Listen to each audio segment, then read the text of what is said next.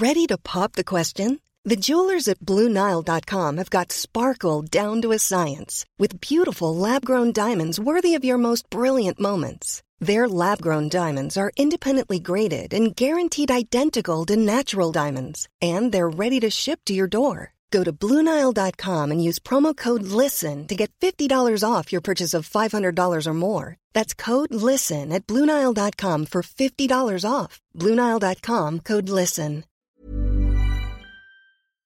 Bonjour, nous sommes les gentilshommes. Salut Dan. Yo, ça va? Salut Connie, ça Salut va? Pascal, salut Dan. Ça va Très bien. Yo, yo, yo. Et, euh, bon- bonjour, chers euh, auditeurs et auditrices. Ça commence bien, Pascal. C'est la fatigue. Auditeurs et audi- Auditrices auditrices, et auditeurs, merci euh, d'être toujours là et bienvenue dans le podcast qui s'interroge sur les relations hommes-femmes. Petit rappel, donc à chaque épisode, on, on invite une jeune femme à qui on pose les questions que nous, on se pose d'habitude entre nous, entre, entre garçons, et, et on en fait un podcast en espérant que ça puisse éclairer euh, tout le monde, en tout cas le plus possible, sur les relations hommes-femmes. Vous pouvez retrouver euh, tous nos précédents épisodes, il y en a plus d'une centaine sur euh, www.lesgentilhommes.fr. Vous pouvez nous retrouver sur Instagram, sur Facebook. Et vous pouvez nous soutenir si vous le souhaitez sur Tipeee, euh, moyennant quelques euros. Vous avez euh, en contrepartie l'épisode euh, en avance. Et puis nous, On ça nous- exclut. on exclut en avance et nous, ça nous permet de, de financer un peu de com, un peu de, un peu de, de choses à droite à gauche pour, euh, pour euh, continuer au podcast. Donc ça contribue à, à la. On compte sur vous. on compte sur vous. Voilà. Donc aujourd'hui, nous allons parler de dépendance affective avec Irina. Bonjour Irina. Hello à tous. Hello, Irina. Qui es-tu? Alors moi je suis Irina. Euh, J'ai 26 ans, célibataire et j'habite à Lille. Irina, c'est quoi euh, être dépendante affectivement?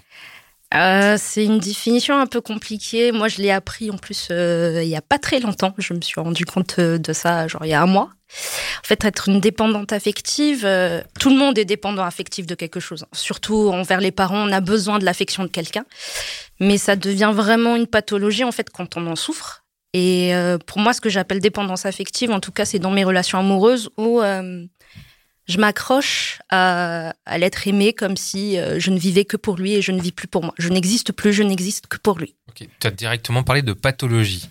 C'est Oui. parce que euh, on t'a, tu es allé voir euh, un psychiatre ou un psychologue qui a mis le doigt là-dessus. Et donc, euh, s'il y a pathologie, il y a prescrit, enfin, je peux dire, il y a traitement, etc., etc. Oui, on peut dire ça comme ça. En effet, je, suis, je fais un suivi psychologique en effet en ce moment et euh, c'est autour d'un- d'une rétrospection en fait de moi-même. Je l'ai découverte moi-même et euh, ma psychologue me l'a affirmé en fait. En effet, c'est bien ça. Et euh, il y a des exercices à faire et bien évidemment il y a un suivi et tout ça et c'est difficile. Mais oui, c'est bien ça, une pathologie. Ouais. et donc, c'est comment ça se concrétise vraiment dans la, dans les, dans, le- dans tes relations, être dépendante Dans mes relations, alors en plus moi je m'accroche euh, dès les premiers rendez-vous, donc le premier ou le deuxième, donc euh, je peux carrément tomber amoureuse, euh, voilà, tout le temps. Et, et en fait je m'attache à lui, genre je m'intéresse à tout ce qui, je suis un peu genre ce que penseraient les autres hommes, un peu collante. Mhm. Qu'est-ce que tu veux? Je le fais pour toi. Je suis toujours là pour toi, peu importe ce que tu fais. Dès le premier rendez-vous. On va dire le deuxième, mais le premier rendez-vous, ça se voit déjà, ouais. Et donc ça veut dire que tu arrives au premier rendez-vous en sachant que potentiellement il va, tu, tu vas être hyper intéressé ou c'est ça. Donc en, en fait ça, ça, ça s'applique presque à n'importe quelle personne avec qui tu as rendez-vous. Oui. Dans, dans ma vie affectueuse, oui, c'est ça. D'accord. C'est c'est pour ça que c'est une pathologie. C'est c'est pas c'est pas vraiment normal puisqu'en fait à chaque fois que je vais voir un homme, je me protège pas. Je sais très pertinemment que je pourrais tomber amoureuse comme ça et de et tout donner en fait. D'accord. On, on re- on refait le fil un petit peu. Quand est- quand est-ce que ça commence? C'est-à-dire? Bah, Quand est-ce que, euh, rétrospectivement aujourd'hui, tu te dis, bon, bah voilà, euh, ma dépendance affective, euh, elle a commencé à ce moment-là? C'est possible de savoir d'abord? Non, je je pense pas. Moi, c'était vraiment un flash en fait. euh, Ben, je pense que j'ai écouté un de vos de vos podcasts Et euh, une jeune fille en avait parlé et tout ça, et je me suis un peu renseignée, j'ai cherché un petit peu, et j'ai recherché des études qui en parlaient et tout ça. Je suis vraiment allée loin, et j'ai compris que ah mais c'est pas normal ce que je fais. Je pensais que j'étais, j'avais le cœur ouvert et que ouais, je peux aimer tout le monde, et puis voilà. Mais en fait non, puisque à chaque fois en fait, euh, je me fais mal, peu importe même si c'est moi ou c'est lui qui qui finissons la relation, en fait, euh, ça, fi- ça, ça finissait toujours mal pour moi. C'est-à-dire que tu avais le- la pathologie, puisqu'on dit que c'est une pathologie, mais sans avoir le nom dessus. Tu savais oui, pas que c'est ça, exactement. D'accord. Tu as un exemple de relation, peut-être, euh, pour, à, à nous dire, peut-être euh, J'ai eu deux grandes relations qui étaient vraiment euh, très très difficiles. comment, comment ont débuté ces relations? Euh, ben le premier, euh, c'était vraiment tout bête. hein. C'était un amour de d'enfant de collège. Je l'ai rencontré au collège, Ouais. collège lycée, et euh, on était ensemble pendant sept ans. Et je suis restée avec lui euh, à cause de cette dépendance addictive pendant sept ans. Ah, comment ça comment Ouais, ça Raconte-nous un peu. Ouais. Rentre dans le détail un peu. Comment dire euh, Ouais, c'est un amour de collège. À l'époque, euh, vous savez, il y a la pression sociale. Toutes mes copines avaient euh, des copains et tout. Ouais, je vais me trouver un copain. Et donc, euh, il y en a un qui était gentil. J'ai dit, ouais, why not? Et euh, ça s'est bien passé au début. Euh, je l'aimais bien. Euh, c'est vrai qu'au bout d'un mois, je me dis, ah, peut-être que c'est pas le bon. Après, je me dis, non, euh, je trouverai jamais mieux. Au bout d'un mois, tu te dis c'est pas le bon alors que t'étais au collège Oui. T'avais Je l'ai déjà quand même la clairvoyance de te dire euh, Oui. c'est pas forcément le bon. Oui, c'est ça. Je le savais, mais euh, je me suis dit euh, non, tu trouveras pas mieux. Euh, tout le monde commence à trouver un petit copain au lycée, collège. Euh, écoute, c'est bien d'avoir le premier petit ami et tu vas te marier avec et avoir des gosses avec. Et c'est pourquoi tu disais que c'est pas le Ah bon oui. C'était quoi le qui, enfin, qui te déchauffait entre guillemets C'est quoi qui te plaisait pas? Euh, bah, il- en, en réalité, dès le début, il me plaisait pas vraiment que ça. Il était sympa, gentil, mais c'était vraiment la pression sociale qui m'a fait que euh, je suis sortie avec lui. C'est quoi le lien avec la dépendance affective là? Parce qu'en fait, euh, juste après, il me donnait l'affection que j'avais pas forcément avec mes frères ou mon père. Et donc euh, après, je me suis dit ouais, tu trouveras pas mieux, euh, tu trouveras pas un autre mec, euh, il faut que tu restes avec lui, sinon tu vas finir seule toute ta vie. Qui te disait ça? Moi, dans ma tête. Toi, dans ta tête, tu disais Ouais. ça en- au collège. Oui, Tu en fait, euh, disons que suivant l'éducation qu'on a eue et Ouais. puis mes origines, euh, c'était important de se dire, euh, ben, mes parents, ils se sont rencontrés même euh, à l'école, au collège aussi, au lycée. La plupart de toutes mes familles, c'était comme ça. On se rencontrait, mon frère, il se- il a rencontré ou peut-être à l'université, mais euh, c'est parmi les premiers. Voilà, le schéma est, tu rencontres un gars, tu l'aimes bien, tu te maries, t'as des gosses. Donc, tu avais ce schéma en tête? Oui. Et, et comment, donc, euh, comment ça se traduisait la dépendance affective avec, ce, avec cette, euh, cette première relation? C'est-à-dire que quoi, t'étais étais à fond sur lui euh, Dès qu'il faisait un truc, tu l'anticipais T'étais Oui. étais à fond sur Oui, j'étais projets avant sur ce qu'il voulait lui, absolument, partout, peu importe euh, ses projets de vie, euh, professionnels. euh, Tu suivais quoi? Ouais, voilà, c'est ça. Et lui, contrairement à ça, lui, il faisait pas du tout? Euh, Il s'intéressait pas à toi ou? euh, si, il s'intéressait. Lui, il m'aimait vraiment. Mhm. Même jusqu'à notre séparation, il était vraiment amoureux. Je le savais, mais euh, c'était difficile. Et euh, mais moi, je- enfin, mais par exemple, je suis venue en France il y a quatre ans pour mes études et c'était un peu débile de ma part, mais en fait, il y avait eu un ultimatum euh, quand on en a parlé à la fac. euh, il m'a dit, écoute, euh, si tu vas à la fac, euh, une relation à distance, ça marche pas. Donc, euh, soit tu me quittes, soit, euh, soit tu n'y vas pas. Et donc, euh, je lui ai promis de ne pas euh, penser à mes études. Ok, je finis ma carrière, enfin, mes études ici et je fais ma carrière à Madagascar. Donc, euh, Tu as sacrifié je voulais sacrifier. et, Ah. et pourquoi tu l'as pas fait finalement? Je ne sais pas. Il y avait quelque chose au fond de moi qui me disait que c'était pas bien. Mais sur le moment, je, je lui ai promis et tout. Et même les démarches en venant ici, euh, je l'ai un petit peu caché en fait. Je l'ai fait dans son dos. Ah, t'as fait les démarches pour euh, venir ici dans son dos? Plus ou D'accord. moins dans son dos. ouais. D'accord. C'est marrant parce que quand tu décris la relation, j'ai l'impression que tu es dans un espèce de schéma tout fait de bonne épouse, tu vois ce que je veux dire entre guillemets. Tout à fait. Tout à fait. C'est, c'est un peu l'éducation que j'ai eue, on va dire. Euh, ma mère, c'était comme ça, la bonne épouse. Ben, et aussi, culturellement parlant, en général, euh, c'est toujours le même schéma. On, on devrait se marier entre 26 et 28 ans et avoir des gosses avant 30 ans, et voilà. Mhm. Donc euh, quand tu quand- comment tu fais pour euh, parce qu'on a l'impression que quand même tu lui as pas dit la vérité, comment tu fais pour en sortir Toute la vérité. Euh, en fait, c'est mes copines qui m'ont un petit peu mis sur le chemin. Donc, euh, on avait fait une relation en distance pendant deux ans. Euh, je leur expliquais un peu quand- comment ça marchait. J'étais hyper malheureuse en fait. Même avant même que je vienne euh, ici, j'étais déjà pas bien. Mais euh, avec la distance, ça a encore plus accentué euh, où j'étais pas bien parce qu'on se disputait souvent, parce qu'il, euh, j'acceptais toutes ses demandes en fait, tout ce qu'il voulait. euh, Fais-moi ceci. Enfin, il y a eu plein de choses. euh, C'était quoi ces demandes? C'était quoi, ouais? Plutôt professionnel des projets. Écoute, euh, ben, tu finis tes études dans deux ans et tu reviens, on va se marier. Je, ok.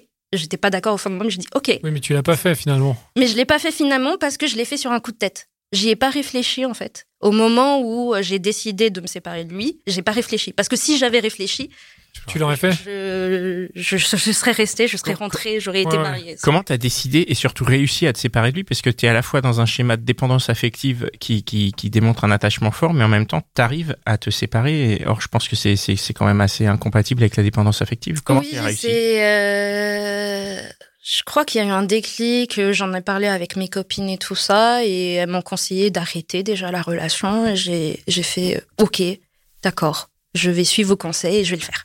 C'était genre le jour même et je le, juste euh, cinq minutes après, je lui ai envoyé un message. Je me dis comme ça, je, je pense pas, c'est fait. D'accord, je tu ne l'as fait. pas aux conséquences et tout ça. hein, je- Qu'est-ce que tu lui as dit par message? Je me souviens plus trop, j'avoue. Euh, Parce que un lui, il a dû tomber un peu des nues quand même. Il a dû. Non, dire- il a compris quand même. Enfin, il savait qu'il y avait Il des y moments avait où un truc il y avait un truc euh, qui n'allait pas bien. Mhm. Et euh, moi, je pense que je lui ai. je- en gros, c'était écoute, euh, j'arrive plus. Je pense que. Enfin, je lui disais, bah, écoute, je je- j'ai plus de sentiments pour toi, donc il faudrait qu'on arrête. Et il y a eu des conséquences, j'imagine, que si tu fais ça sur un coup de tête, euh, quand euh, la réalité Oui. revient, euh, la pression, une espèce de pression sociale que tu. Exactement. D'autant plus qu'avant que je suis partie, on avait fait les démarches. C'est pas des fiançailles, mais c'est des pré-fiançailles en fait avec où les- mes parents et ses parents se sont rencontrés et en fait pour dire que c'était vraiment une relation sérieuse et qu'on pensait à se marier plus tard. Et, euh, et oui, il y a eu des conséquences parce que donc euh, avec mes beaux-parents, on s'entendait bien et tout ça. Et euh, moi, je voulais pas non- l'annoncer à mes beaux-parents. Et lui, il disait non, euh, va les dire toi, euh, c'est toi qui veux rompre avec moi. C'était. Pas très sympa. Très courant, malheureusement, je Ouais, pense. ouais. ouais. Et mais donc je l'ai pas fait. Je l'ai pas fait parce que j'étais en colère aussi. Non, je voulais pas. J'avais peur aussi d'en tomber. Et et j'étais plutôt contente parce que mes parents, eux, ils m'ont soutenue par rapport à cette euh, décision que j'ai prise. Mhm. Comment tu fais la différence entre euh, l'amour et la et la, la dépendance affective? Je ne sais pas le faire. Tu sais qu'est-ce que ça veut Comment tu Je, je... Bah aujourd'hui, en fait, je me rends compte que je ne sais pas le faire. Donc ça veut dire que pour toi, l'amour et la dépendance affective, c'est la, enfin la, la, la dépendance affective, c'est l'expression de ton amour, c'est la seule manière que tu as, euh, que tu vois d'être Ce que amoureux? j'avais remarqué en tout cas. Ouais. Euh, J'essaie, là, je suis en train de me, de me, d'étudier un petit peu les schémas et de me dire. euh, et euh, j'étais en train de me dire que, ouais, il faut, en fait, euh, j'étais en train de réfléchir et de me dire, euh, en fait, toutes mes relations étaient fausses ou pas? Ah, Parce que je, mais, mais, mais par contre, je, je suis sûre que je l'aimais à un moment donné. Je ne sais pas quand, à quel moment. Au début, peut-être. sur les début. 7 ans. Sur les 7 ans de la distance, euh, oui. Ouais. Et Mais je sais que je l'aimais. Je sais que je l'aimais. Je sais pas où, à quel moment. Peut-être que c'est là, repassé. Voilà. Parce que donc euh, après ce garçon, tu as rencontré d'autres personnes? Oui, t'as dit que t'avais une deuxième relation. euh, oui. En fait, après ce garçon, bah, comme on dit chez nous, euh, euh, il y a eu une euh, période où j'ai fait un, comment on disait, euh, un- c'est comme un cheval qui a rompu avec sa corde, en fait. Genre, euh, j'étais libre. libéré, quoi. Ah. Exactement. Voilà. Et il y a un proverbe malgache qui dit très bien. Et euh, donc, c'est c'est la version française. Et ben là, j'ai dit, bah, écoute, je suis célibataire, je fais ce que je veux. Et là, j'ai enchaîné euh, plein de choses, les relations et tout ça. Donc là, en euh, une année. euh, rencontre, voilà, exactement. Mais et là, dans les relations, c'est pas indépendante. Voilà, c'est ça. C'était plus Là, léger. j'étais dépendante. euh, plus léger, mais quand même, parce qu'en fait, euh, bien que je savais que c'était genre soit des coups d'un soir, soit juste un plan cul, bah, je m'attachais. Ah, tu t'attachais direct. Oui, je m'attachais à Genre, la euh, personne. premier euh, rendez-vous. euh, premier ou deuxième. Ouais, ouais, tu t'attaches. Mais Mais ça quand se ça veut dire quoi? Ouais. Euh, ça se traduisait par des messages, savoir comment il allait, euh, qu'est-ce qu'il voulait faire. Et même au lit, en général, euh, c'est toujours son plaisir avant le mien. Donc, euh, euh, Et tu sais pourquoi tu fais ça là pour... Parce que là, c'était des, c'est des plans cul. euh, T'as pas besoin je de. Il y a pas de présent. pas. ouais, Je pas sais, de- je sais, je, je sais pas. À l'époque, ben, c'est comme ça que je fonctionnais. Enfin, Parce que peut-être que tu te projetais avec le mec direct, tu te disais peut-être que ça possible, va être oui. sérieux et du coup il faut que je lui fasse plaisir. c'est Euh, possible. Je pense que oui, on a eu où je me projetais vraiment dès le début qu'il fallait pas. Il y a d'autres non, mais instinctivement, en fait, c'était, c'était comme, c'était naturel. C'était comme, euh, merde, mais pourquoi? Même moi, je me le dis. hein, c'est, c'est horrible. Et, et donc, tu commences à passer à travers, à, à tra- à passer à travers ça? Oui, j'essaie de. Comme, à- J'imagine qu'une période euh, légère comme ça, de plan cul et tout, ça doit te faire énormément relativiser sur euh, l'engagement. Oui, totalement. Ça m'a. En fait, non, en- encore, c'est parce que la, la dernière relation parmi tous mes plans cul, en fait, il y a eu une. Donc, la deuxième relation. C'était une relation un peu étrange parce que on s'est jamais rencontrés. Euh, on a fait, on s'est rencontrés sur Tinder et on a fait que des cams. On ne s'est jamais vu, même pas une seule fois. Tu peux nous raconter un peu c'est quoi des cams? Bah, on se voyait face à des vidéos, vis- des visios, quoi. quoi. Ouais. des rendez-vous en visio. euh. Ouais. Non, mais j'avais un gros sous-entendu dans ma question, c'est pour ça. C'est-à-dire quid de la sexualité quand on fait que des c'est ça. visios Que, des, que, que de la cam, du coup. Oui, Ouais, aussi. c'est bien ça, c'est bien ce qui me semblait. connaissais que par. Tu l'avais jamais rencontré en vrai? Je l'avais jamais rencontré en vrai. Mais c'est parce qu'il était loin de toi? Non. C'est parce que c'était le confinement alors. Parce que c'était ce qui était, enfin, c'était sympa au début, je sais pas. euh, C'est ce qu'il voulait, j'ai dit oui. C'était le confinement ou? Non, Il était marié. non. C'est pas possible là. Et du Elle nous coup, fait, elle nous fait tourner, non, elle nous fait tourner en boucle là. Non, pas du tout. Je l'ai jamais rencontré. Toi, en fait, c'est là où tu, enfin, tu dis que tu es un peu dépendante affectivement, c'est qu'en Oui. fait, tu as tout de suite accepté ça. J'ai accepté ça. Au début, c'était sympa, ok. Euh, En plus, c'était un petit peu des jeux un peu SM, donc euh, c'était sympa et tout. Au bout de Comment tu fais du SM du temps, à cam. Direct. euh, Faut que tu nous expliques un peu. ouais. euh, attends. Alors du coup, Pendant une je- petite minute. Alors attends, Ça le va, mec, tu le comment tu rencontres là. le mec? Comment tu rencontres le mec? Tinder. Tinder, ok. Donc vous vous rencontrez pas. Il y a que du, euh, de- du chat d'abord par écrit et après le mec te dit bah tiens on, on se, on se fait une visio. Oui. Là vous commencez à discuter et d'un coup il te dit bon bah vas-y je vais sortir le fouet. euh. et par contre je vais me fouetter moi-même quoi. Non, c'était plus. euh, il aimait me voir euh, me faire du mal à moi-même. Donc soit je me giflais, soit c'était un peu voilà des trucs. euh, Ok. Mais est-ce que toi, t'es consentante ou est-ce que c'est parce que t'es dépendante affectivement que tu le fais? J'étais consentante et c'était au bout d'un moment que je. bah, au début en fait c'était un peu soft. Au début je disais qu'est-ce que je suis en train de faire, euh, est-ce que c'est bien, mais en fait c'était un peu euh, le jeu en fait qui m'excitait. Ouais, on, on se voit pas, c'est c'est c'est marrant, quoi, c'est marrant, original, ouais. on va tester tout ça. En fait je suis tombée amoureuse je crois au bout de deux mois, donc euh, Sans l'avoir vu. sans l'avoir vu. Enfin, sans l'avoir euh, vu. Vu physiquement. C'était un Parisien ou? Non, un Lillois. Ok.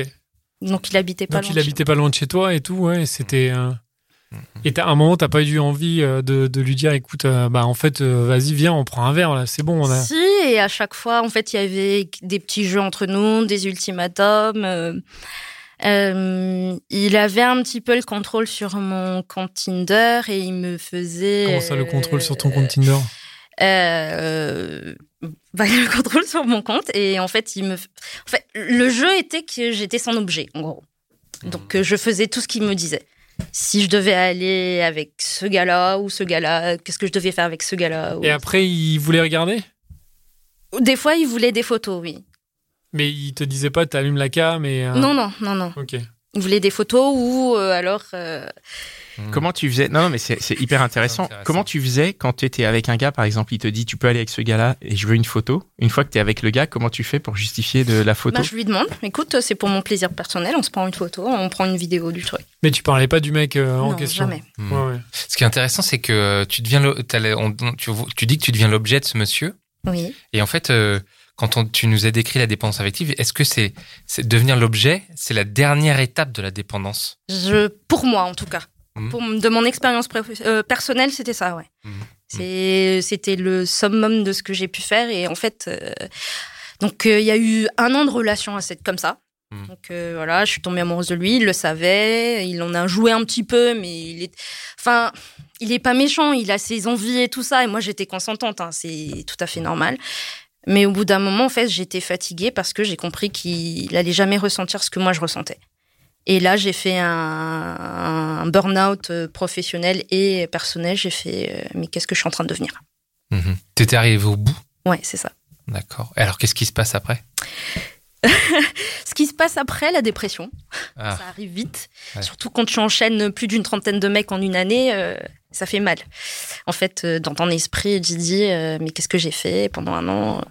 Niveau professionnel, ça va encore, mais personnel, je me dis, je suis totalement perdue, euh, je vis seule, euh, je vais finir toute seule, euh, c'est bon. Tu t'es repris l'image de la femme que t'avais quand t'étais quand t'étais collège, lycée, tu t'es dans la figure? Exactement. D'accord. Et comment tu réagis alors euh, à ce moment-là? Qu'est-ce que tu vas faire? Ce que j'ai fait, moi en tout cas, j'ai consulté un psy. Mhm. J'ai dit je ne peux pas euh, m'en sortir toute seule puisque euh, j'ai déjà eu des épisodes de dépression quand j'étais euh, plus jeune et des envies de suicide et tout ça et il fallait que je me dise non là je, là je suis seule en France ma famille est née à Madagascar donc il fallait qu'il y ait quelqu'un qui m'aide parce que sinon je m'en sortirais pas. Donc, t'as, t'as Oui, je, là, ça va, ça va un peu mieux. On dit, enfin, euh, il y a eu psychologue et psychiatre aussi. Donc, Ouais, euh, et, et donc, ils ont mis le doigt sur la dépendance affective? En fait, ça, euh, au début, c'était, en fait, je le cachais. Je disais, ouais, j'ai un manque de confiance en moi parce que moi, c'est ce que je le disais en fait. Hmm. J'avais pas de confiance en moi. C'est pour ça que j'acceptais tout de l'autre. J'arrivais pas à me positionner dans un dans une relation et me dire non, c'est ce que je veux. Et c'est au fil des discussions, on a fait de la rétrospection, mon enfance et tout ça. Et c'est après que j'ai découvert, ah oui, mais il y a aussi une dépendance affective, parce que personnellement, dans mon expérience, j'avais euh, un petit manque d'affection euh, de mon père, du côté de mon père, donc ça, ça s'est répercuté ensuite sur mes relations amoureuses. Mhm. Voilà. Tu parles de, de manque de confiance en toi. Oui. Euh, c'est quoi le lien entre euh, l'amour et la confiance en soi pour toi? Je trouve que. Alors la question, je sais pas, c'est c'est un peu compliqué parce que même pour moi, je parfois je, confonds en fait, puisque j'aurais aimé. euh, En fait, il y a déjà l'amour de soi en fait. Déjà, je m'aimais pas parce que pour pouvoir accepter tout de l'autre, c'est que moi, je m'aimais pas assez en fait pour euh, euh, dire ouais, quelles sont tes valeurs à toi, vas-y. Enfin, c'est pas s'imposer, mais dire ok, moi, je préfère ça et j'aimerais que tu écoutes ce que j'ai à dire moi. Et, euh, et, en fait, euh, dans toutes les relations amoureuses que j'ai eues, ben, j'ai jamais eu le courage de dire non, moi je veux ça, ne serait-ce que juste pour un petit truc. Juste, c'était ah ouais, écoute, moi je préfère ça. Non, mais c'est une blague, euh, c'est bon. Ah oui, tu veux dire euh, même euh, un plat au restaurant ou un truc vraiment le truc anodin quoi. Oui, oui, des fois, des fois, des fois, ouais, ça m'arrivait, ouais. D'accord. Et, et comment ça enfin comment t'expliques qu'il y a eu enfin que le mec en face euh, un moment se disait pas bah en fait il faut aussi que je fasse plaisir à, à ma copine est-ce que tu penses pas que toi du coup t'as peut-être été attiré par des mecs qui étaient justement très euh, très centrés sur eux C'est possible, c'est possible. euh, un peu pervers narcissique Oui, c'est possible. à- à entendre la dernière euh, enfin Oui. l'histoire la dernière histoire que tu nous as racontée le mec avait l'air quand même très vouloir tout contrôler Oui. Euh, et c'est- pas s'intéresser finalement à toi tes désirs C'est- totalement possible que je, je retombe sur ce même genre de personne. Même mon premier petit ami était un peu euh, narcissique. Et, euh, et c'est oui, en effet, des fois, je retombe dans les mêmes schémas. Bah, il y a d'abord le physique, bien évidemment, quand tu vois un garçon, ouais, il est sympa et tout, et c'est dans le. euh, ensuite, au bout de deux, trois dates, tu comprends un petit peu comment il est, et c'est vrai que des fois, euh, je retombe dans un schéma. Et aujourd'hui t'essayes de J'essaie sortir de ça sortir de ce schéma, oui, en effet. Et comment tu fais? Euh, pour le moment, à chaque fois que j'avais, je rencontrais quelqu'un, j'en parlais à ma psy. Parce que à chaque fois, je me dis merde, est-ce que c'est bon? Et ça aussi, c'est quelque chose euh, quand les dépendants affectifs, en fait, euh, ils n'arrivent pas à prendre des décisions seuls. Donc, en fait, moi, en plus, dans mes relations amoureuses, je le vis aussi dans mon quotidien, puisqu'en fait, c'est tellement élevé, un niveau euh, extrême, que même dans mon quotidien, ça a des impacts. Donc, tu veux euh, dire au boulot euh, au boulot, avec la famille. des décisions quoi Exactement. Exactement. Là, ça va mieux, mais c'est vrai qu'il y a eu un moment, genre à chaque fois que je faisais un truc, je demandais toujours est-ce que je dois faire comme ça Qu'est-ce que tu en penses C'est là aussi, parce qu'au début, moi, je pensais que c'était de la manque de confiance en moi et tout ça. Et pourtant, au fond de moi, je savais, mais je sais que, en fait, c'est ça qui est bon. Mais vas-y, demande quand même. Voilà, c'est ça. Mais maintenant que tu as identifié, tu peux, tu peux sortir de ce schéma? Oui, je peux sortir de schéma. Je ne sais pas encore comment. Euh, je suis qu'à la qu'aux premières étapes, donc. euh, Ouais. T'as pas encore rencontré de mec avec qui euh, tu t'es pas sentie dépendante? Effectivement. Euh, si, je pense que si, puisque j'ai des sex-friends et tout ça, et ça se passe plutôt bien. Genre, je suis pas. Il y a un petit côté, c'est vrai que quand le courant passe bien et tout ça, on s'échange, on se parle un petit peu d'autre chose que de cul. Et. euh, Et ça se passe bien. Pourtant, je suis pas là, genre, à me dire, euh, est-ce qu'il m'aime bien? Est-ce que le message que j'envoyais est bien? Est-ce que comment il va penser de moi? Et tout ça Et ça, t'aurais pu euh, avoir cette réaction avant ou pas? Tu penses qu'il y a eu une évolution C'était réaction Pascal, ta langue à fourcher, on dirait. Non, j'ai dit réaction. Ah, Non, J'ai compris réaction. aussi. Ah oui Ah, ok, Ah bah, bon. c'est nous qui avons les on, a mal, peu. on a mal compris. Désolé. Bon, il, faudrait, peut-être que j'arrête de parler de cul, je sais pas. Dan. Euh, donc tu disais, Je excuse-moi. te demandais, en fait, si là, le, le, le, le schéma dans lequel tu es là, d'avoir des sex friends et de ne pas être tant dépendant affectivement de eux, est-ce que avant ça aurait été possible ou pas? Du coup, est-ce que tu te rends compte de cette évolution qui, qui a pu avoir quoi Avant, c'est-à-dire avant d'avoir vu un psy ou Bah avant oui, ma voilà, relation ouais. avant ou, euh, ou cette période justement où Je tu disais où tu as vu euh, 30 mecs là et euh, t'étais Je avant. pense que j'étais tellement euh, aveugle, on va dire. Ouais. Et non, je pense. Mais là, je vois vraiment la différence en fait. Je, je me suis rendu compte, il y en a eu un ou deux, je dis ah mais tiens merde, c'est c'est totalement différent et je me sentais bien en fait à chaque Ah fois. d'accord. Mais il y a une grosse grosse différence en effet. Ok. Tu- T'as pas peur de l'effet inverse après? Voilà, je me fais un peu l'avocat du diable, excuse-moi. Vas-y, c'est- en plein- T'es en pleine rédemption là et je, je vais t'écraser la tête. C'est vraiment. Bah, c'est de plus arriver à donner après. Moi, j'aurais. Je... Euh, non, À, à Ah oui, être amoureuse, trop, euh, oui, être être trop sur soi. Euh, Je Ouais. pense non parce que c'est. euh, je trouve que c'est quelque chose d'inné en moi. Je- je- J'aime facilement, on va dire ça comme ça. Je, je donne beaucoup d'amour facilement. Mm. Et même si aujourd'hui je me restreins, je pense pas que ça puisse changer euh, le fond de ma nature en fait. Donc en fait, euh, si on résume un petit peu, si t'as plus d'amour propre, plus de confiance, a priori, tu vas pouvoir trouver un rapport équilibré avec quelqu'un. Exactement. Bon, c'est très ça. bien. Ouais. C'est une belle évolution. Ouais, c'est Oui, optimiste. hein. Très bien. Tout à fait. Donc aujourd'hui, tu es, tu es célibataire et tu as Oui. des sex friends. Oui, c'est bien ça. Bon, T'en as plusieurs? Oui, en même temps? Oui, euh, bravo. C'est une situation qui te convient, qui te. tout à fait. Ok. Tout à fait. Aussi mes partenaires aussi, donc euh, ça se passe ouais. Et bien. du coup, là, tu te dis, euh, s'il y en a un enfin, qui me plaît un peu plus que l'autre, ça peut devenir sérieux. Ou alors, tu es en, en mode, tu as envie de, de justement. Oui, de... si ça peut devenir de tenter sérieux, encore d'autres trucs. euh, why not? Ça me dérangerait pas. En vrai, j'aimerais bien. J'étais fatiguée de ce- du schéma, plan cul, sex friend et tout ça. C'est vrai qu'aujourd'hui, j'aimerais bien trouver quelqu'un avec qui me poser. C'est toujours bien d'avoir quelqu'un qui pourrait t'épauler et tout ça. Mais au fond de moi aussi, je me dis, il faut d'abord que je sois bien en moi avant de pouvoir entamer une vraie relation. Bien sûr. Mais ça ne m'empêche pas de, de chercher et de, si jamais je trouve, je trouve le bon gars, ben, Comment est-ce que tu cherches là? Euh, Tinder, euh, Bumble, Appen. Et récemment, euh, Abricot. T'es sur toutes les applis, quoi. T'es sur toutes ces applis en même temps C'est- Vous regardez comme si. Waouh. C'est chouette, c'est chouette. c'est- Non, euh, de temps en temps. Enfin, j'y vais pas tout le temps non plus. J'y vais quand, on- quoi, les dimanches soirs, je m'ennuie un petit peu, je sois un peu 5 minutes, 10 minutes. Après, je laisse et voilà. Et pas de rencontre au boulot ou euh, Non, pour moi, c'est euh, au boulot, c'est non. C'est Ah, au boulot, je- c'est non. Pour moi, c'est non, c'est. Pourtant, il y a beaucoup, beaucoup de couples qui se je sais, au boulot. hein. tout à fait, je sais, je le sais, mais je, je n'y arrive pas, pas en fait. Je veux pas. euh, on- Déjà, on met plus de problèmes dans ma vie professionnelle et personnelle. Non, je veux pas combiner les deux. Et dans des bars Bah écoute, euh, ça m'est jamais arrivé. Je sais pas pourquoi. mais euh, Si ça arrive, tu serais pas euh, fermé à l'idée non, je serais pas fermée. Bon, bah écoute, tant mieux. Très Très bien. bien. C'est, euh, C'était Bah, ta dernière question ou Ouais, merci Ouais. beaucoup. Ok. Bon, bah merci. beaucoup. Merci les gars pour cet Merci. épisode. Merci beaucoup Irina Je vous en prie. pour euh, ton C'était témoignage. sympa. C'était top. Merci Mitch.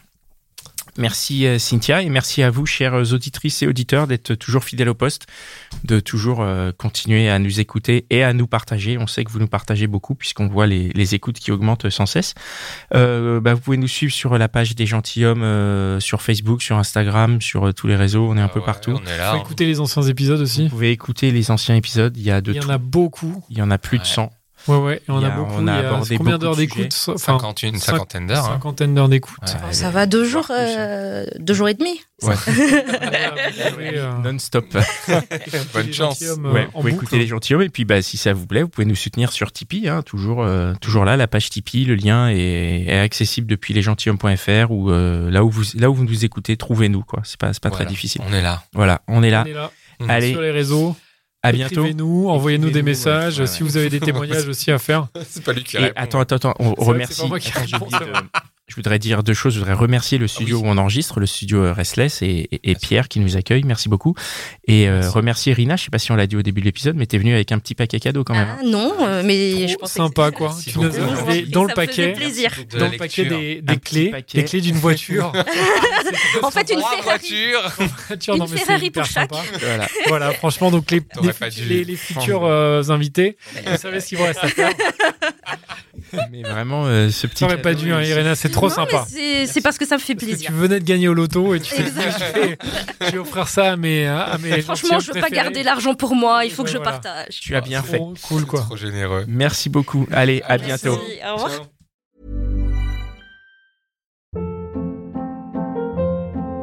Hold up. What was that? Boring. No flavor. That was as bad as those leftovers you ate all week. Kiki Palmer here, and it's time to say hello to something fresh and guilt-free. Hello Fresh. Jazz up dinner with pecan-crusted chicken or garlic butter shrimp scampi. Now that's music to my mouth. Hello Fresh. Let's get this dinner party started. Discover all the delicious possibilities at hellofresh.com.